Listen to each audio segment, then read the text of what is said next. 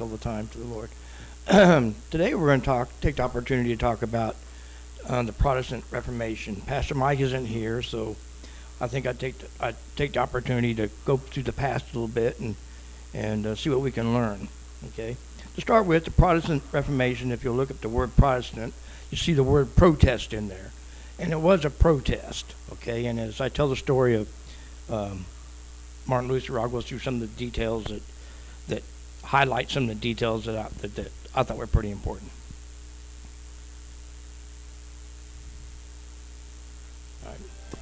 We're going to start out with a song. He used to write songs, hymns, okay, because a lot of the people couldn't read and they couldn't write, and the way for him to get the word out was through hymns. And some of the hymns we already sang this morning are his. This is Pastor Mike's favorite song, and it's a lot of people's favorite song. In your bulletins, you can kind of go through and see what what the scriptures he used to uh, write this. Okay? We won't play the whole song so you can get into it. Does seek to work us woe. His craft and power are great, and armed with On earth is not his equal.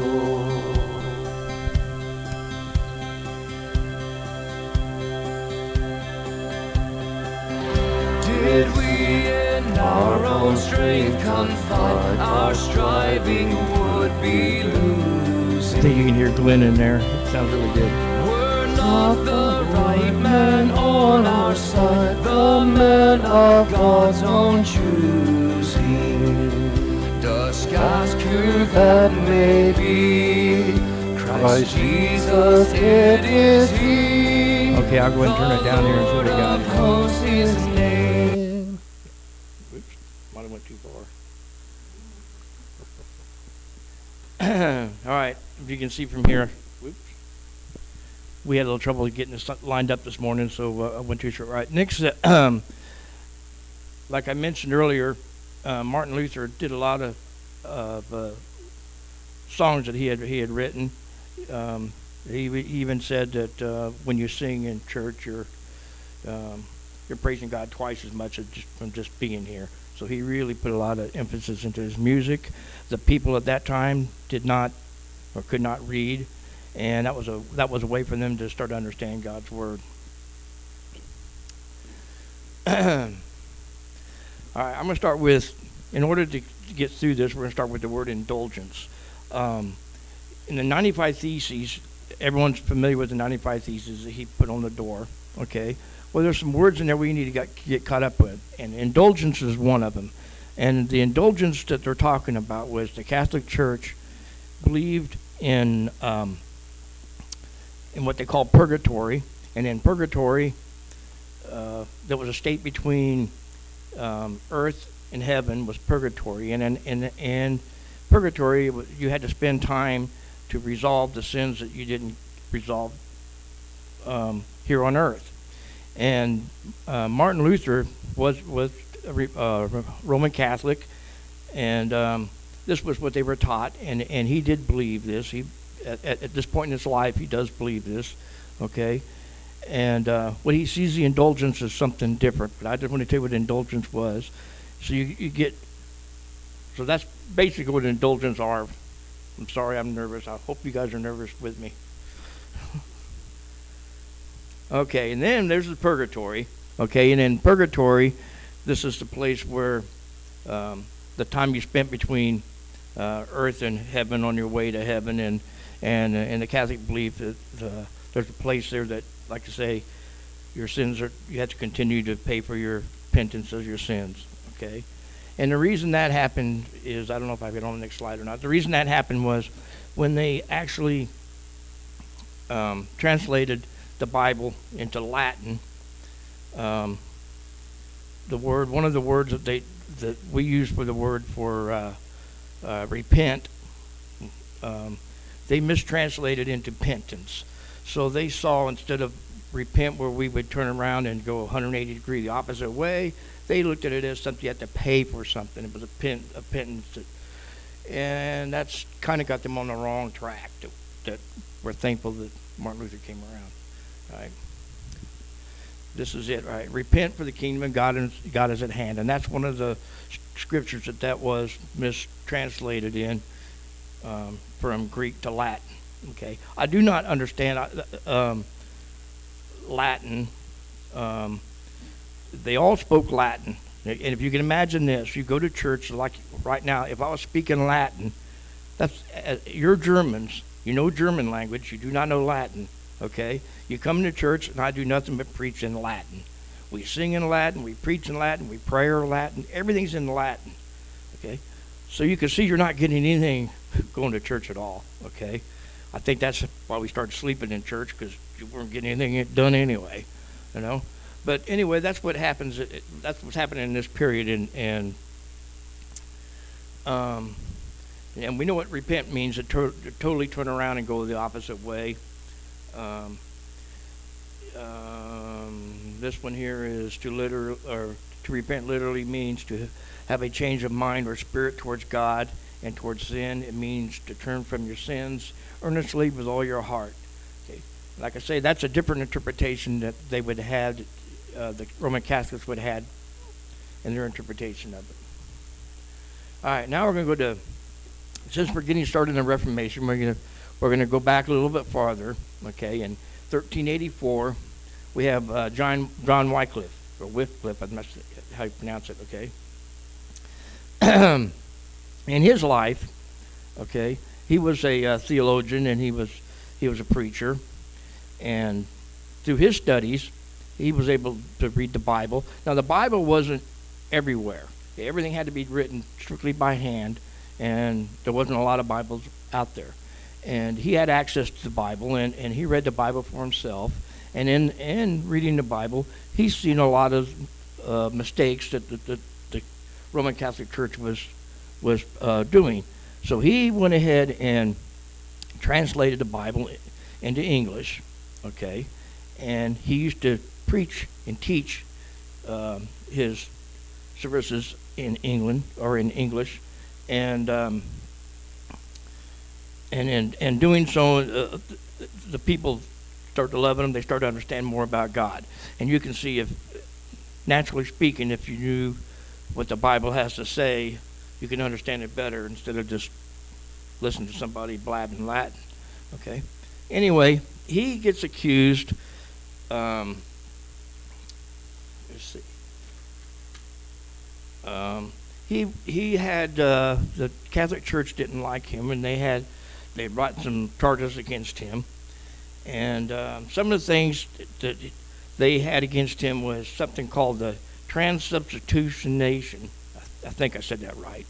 And what that one is is the Catholic Church believed that when you did uh, the Lord's Supper and you and the bread and the wine, they actually became uh, the body of Christ. Somehow they magically became the, the, the body and magically became the blood. And that was part of their service. Okay, and he didn't see this in the Bible at all. And he's quoted as saying, The bread, while becoming by virtue of Christ's words the body of Christ, does not cease to be bread. So he understood that there was more going on, or I guess less in this case, uh, of uh, what's going on in the services. Okay, now he challenged indulgences too. And the indulgences were were being sold, um, and what indulgence was in this in this, these cases were, if you can imagine, you're you're going to spend time in purgatory, and if and an indulgence is if I give money uh, to the Roman Catholic Church, um, they will sell me an indulgence, and that's basically a get out of purgatory card. Okay, you would spend less time in purgatory because of these indulgences that you that you receive.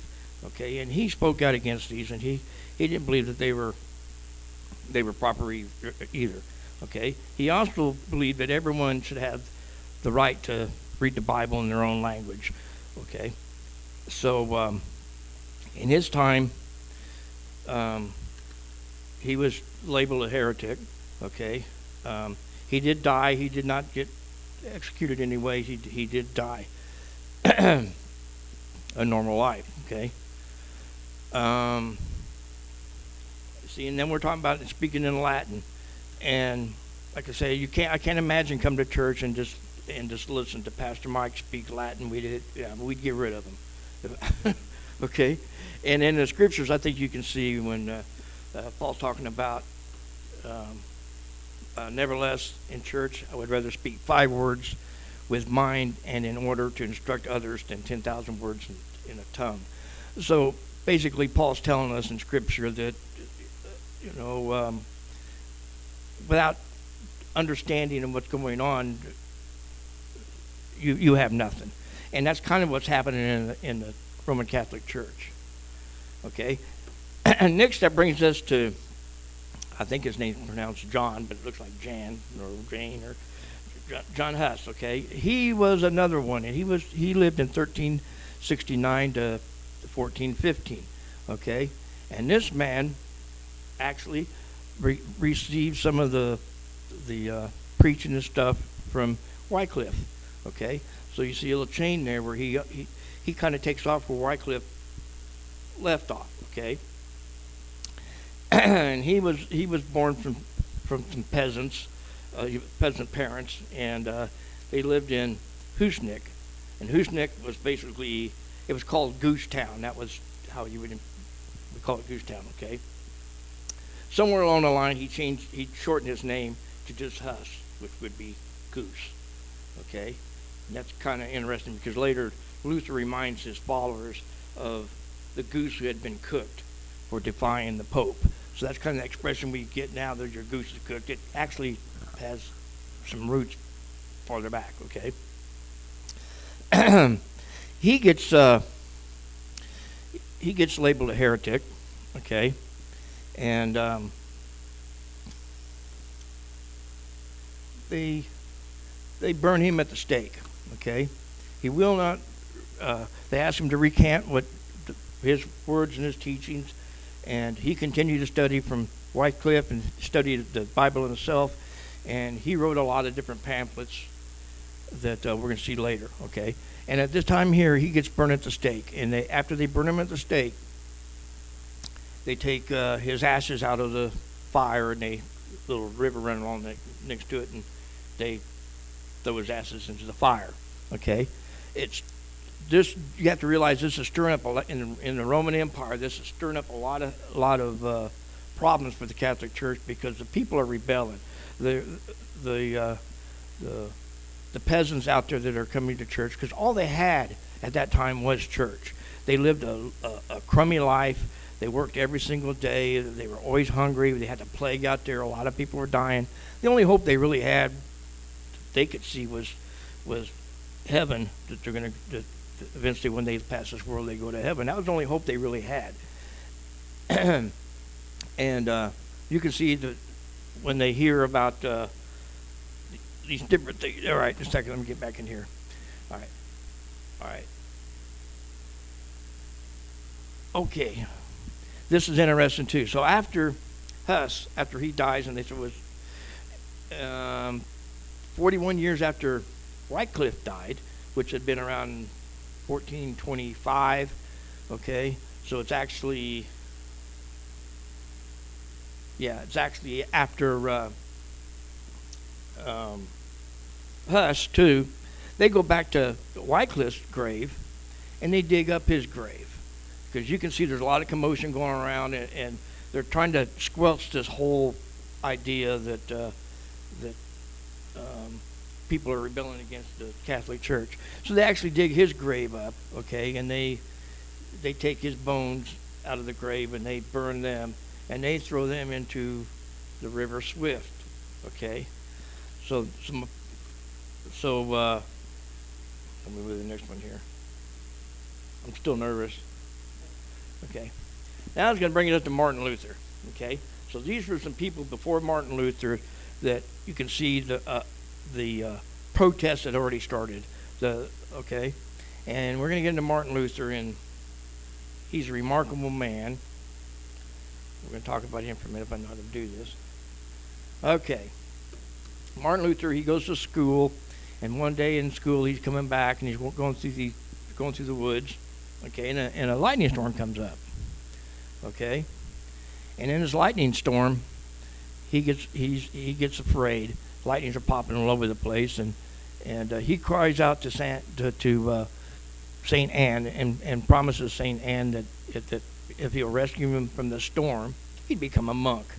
I don't know if you remember a couple of weeks ago, Pastor Mike talked about those type of prayers. Anyway, he he made one of these prayers. Okay, but he did become a monk. Okay, and um, as he as uh, um, he grew, he studied a lot.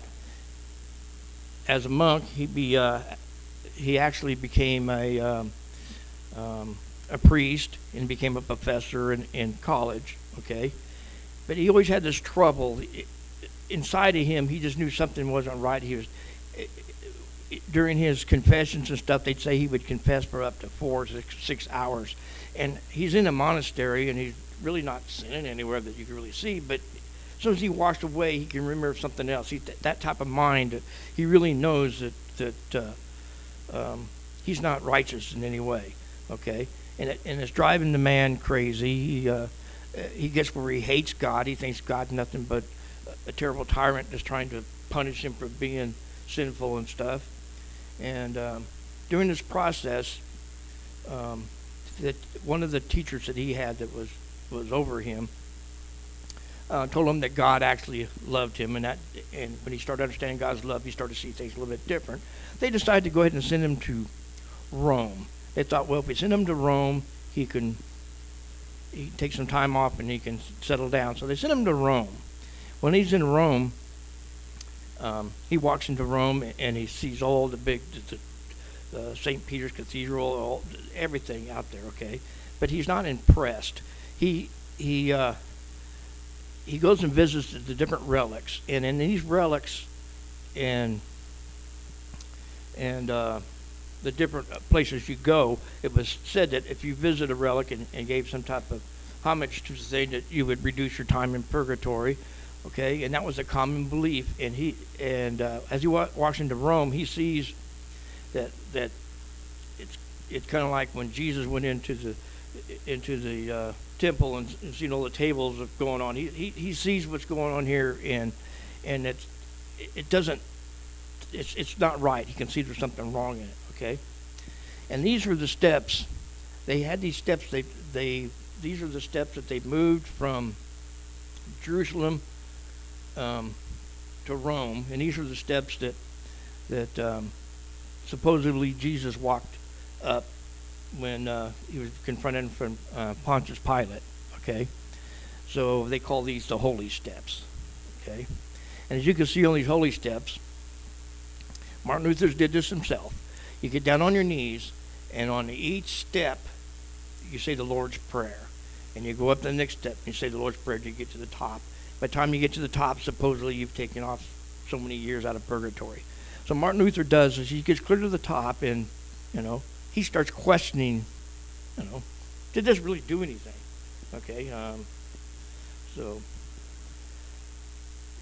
so with that being said, he gets he goes back and he's kind of disheartened on on the Catholic religion. He he's not under he, or he's not believing some of the things that are said.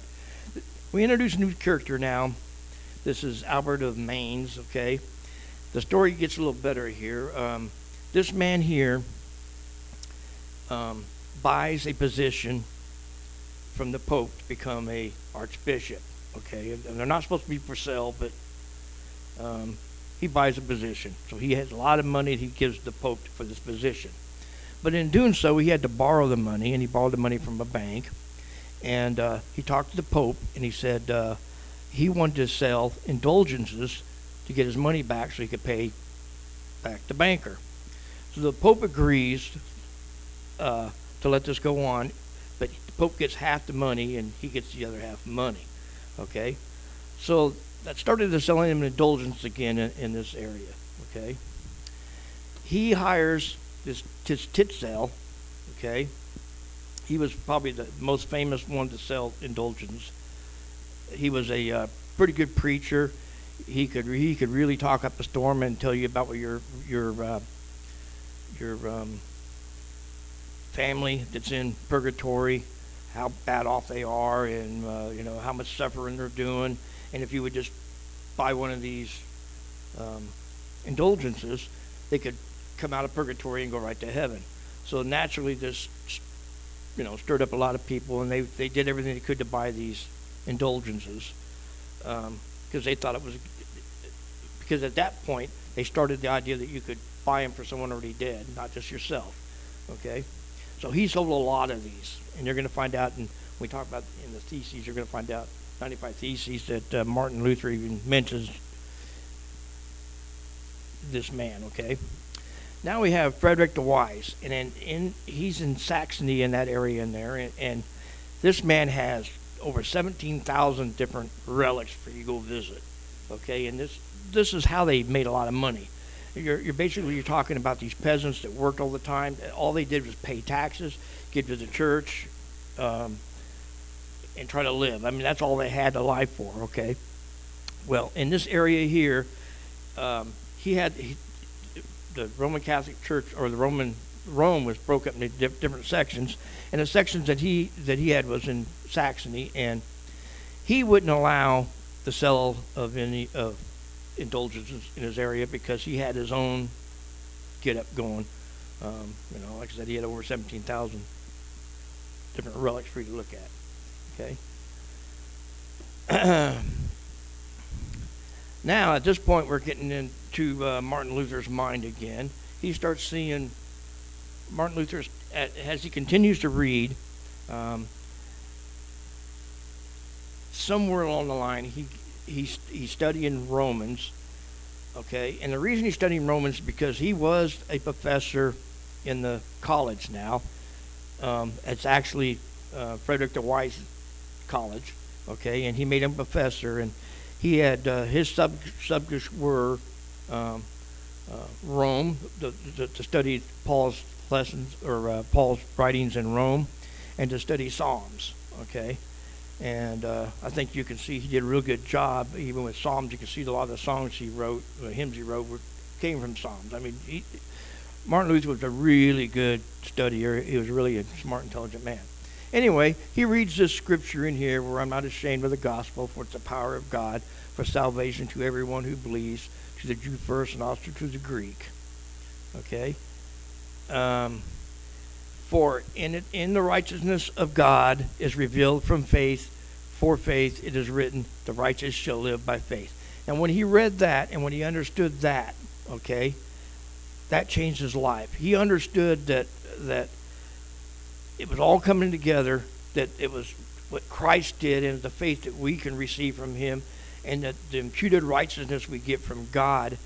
Um, Martin Luther starting to understand this, and he's starting to throw away all this Catholic belief of uh, uh, repentance you have to do in and uh, well the various uh, things they had the Catholics do. Okay, so he writes a thesis, and in the thesis, it's a 95 theses. Okay, um, I think it's they say it's October 31st.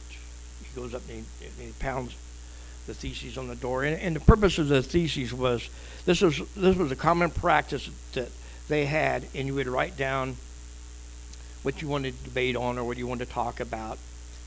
And it was common practice that, that you would invite other scholars and uh, you would hash out these things. And that's how that's how they advanced their, their knowledge. And and um, so when he writes these theses, he's not writing them because he's protesting that I don't like purgatory or I don't like. All right, what he's writing is he sees what's happening in, in um, um, in his church, and he's got a lot of questions on it. And he writes the theses, and it, and he he too speaks out against indulgences in his theses. Okay, I think um, I mentioned at Tisdale at one point. I think when we read his 27th one, um, there is no there is no no divine authority for preaching that the soul flies out of purgatory immediately. The money clinks to the bottom of the chest. So he's writing about uh, Tizel, what, Tizel, however you pronounce his name, um, he was the one that had that little slogan that um, when the how's it go? When the money or yeah, how's it go? Well, how, whenever or the coin hit when the coin rings, uh, uh, soul from Purgatory Springs or something like that. I can't exactly remember what it is.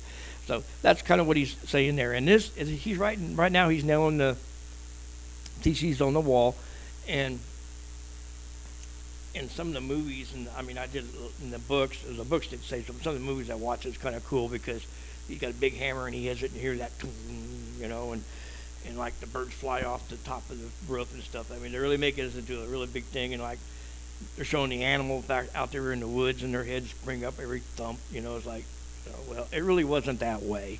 Um, probably no one knew that at the point when he did it. Okay.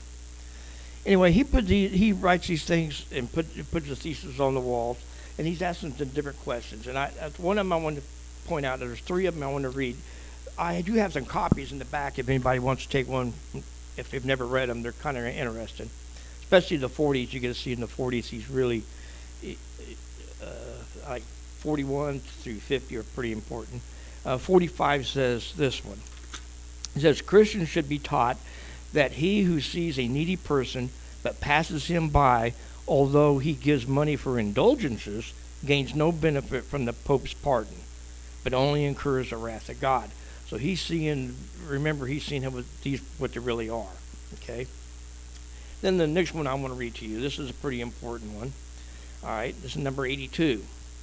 Why does not the Pope liberate everyone from purgatory for the sake of love, a most holy thing, and because of the supreme necessity of their souls? This would be morally the best of all reasons. Meanwhile, he redeems immutable souls for money, a most perishable thing, which would build St. Peter's Church a very mi- minor purpose. All right, so you can see what happens here. He write he writes these down, and and um, people are getting kind of um, uh, the Pope doesn't really have anything to say at this time. But what happens at this time is kind of interesting because after he writes them down, um, the press Okay, some people took his theses that he wasn't aware it happened, and they took it took it off the wall and they translated it from Latin because he did he wrote everything in Latin. Everything was formally done in Latin. Everything. They uh, they translated this from Latin into into German, and they started make they started making these pamphlets, and because of the uh, of the press, they were the the Gutenberg press was invented. Uh, they could do this quite cheaply and quite rapidly, and they started putting these pamphlets out across uh, um, Sax, the Saxon area, and then all the people were responding to it. And Martin Luther at this time doesn't doesn't really know what's going on. Okay. So what happens is after after a period of time goes by, um, Martin Luther uh, becomes a hero. He continues to preach. He continues to start, start preaching now and in language that of, of um, German, and people are coming to him. And um, as he preaches, the, Pope gets wise and he finds out what's going on. And um, they turn around, and this is the Emperor uh, Charles V, I think. Um, he calls Martin Luther up to to answer uh, for what's going on. And Martin Luther shows up at this place, and he cannot believe all the people out there, all the crowd out there cheering him on. He did, he's understanding that there's a big movement going on here, and um, it really isn't by his hand. It's by his hand, but it's not directly by his hand because things are happening behind his back that he wasn't even aware of. And um, as he gets into this, this is the the Diet of Worms, okay, and he's in there to um, to face charges of he walks in there and the uh, prosecutor had to have all his books and his pamphlets on the floor and then they they ask him to recant to say hey you know take all this back you know all, basically say everything you've been teaching everything you've been showing just take it all back. You can go on your merry way. Okay?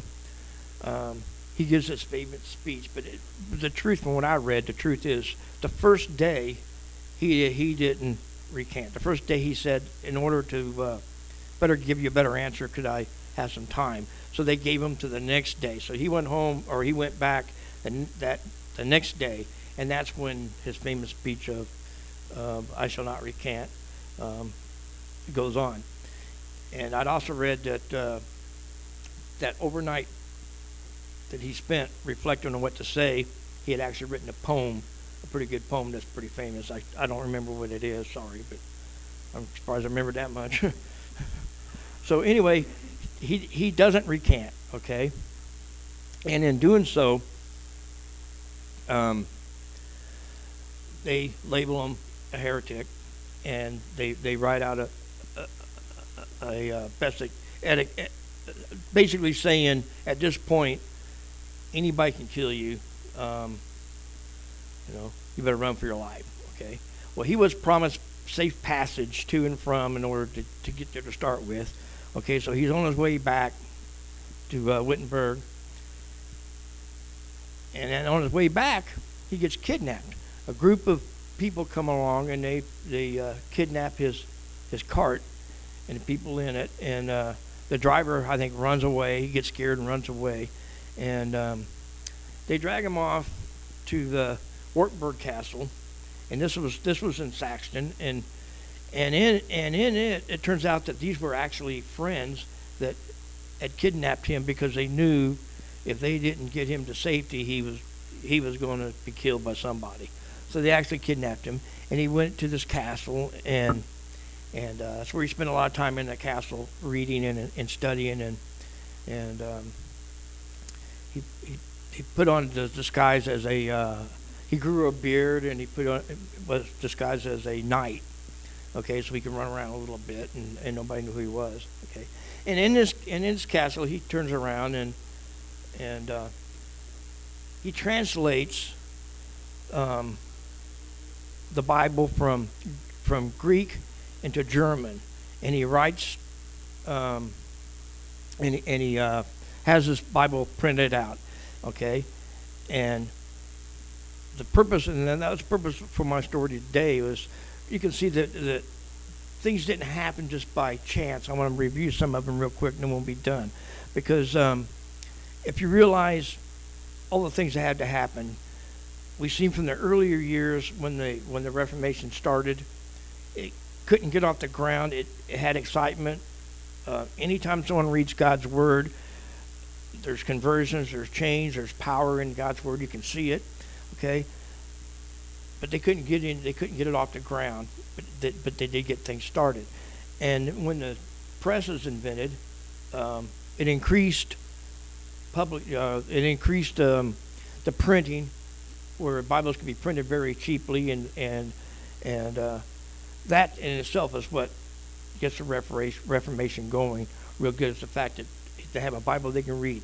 When they read the Bible now, then they, the, the the peasants started reading the Bible, and the ones that could read and read to them.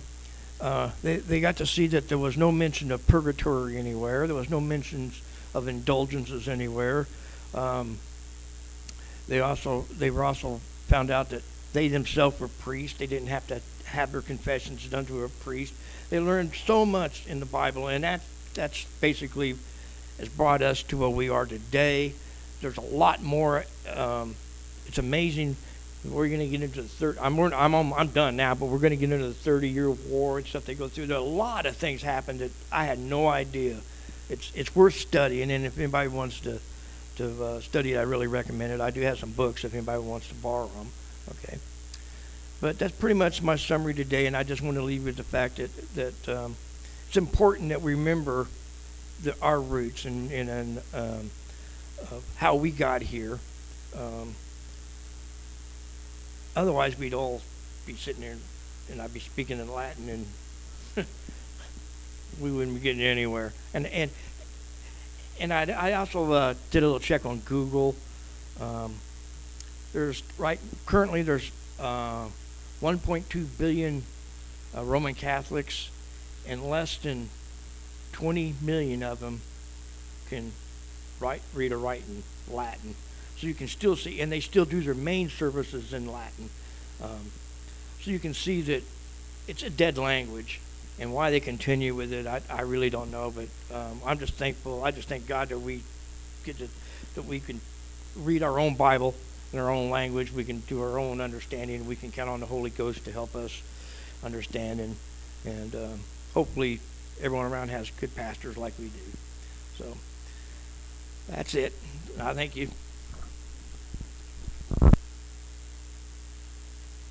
Pastor Mike will be back, and I'll be glad to see him.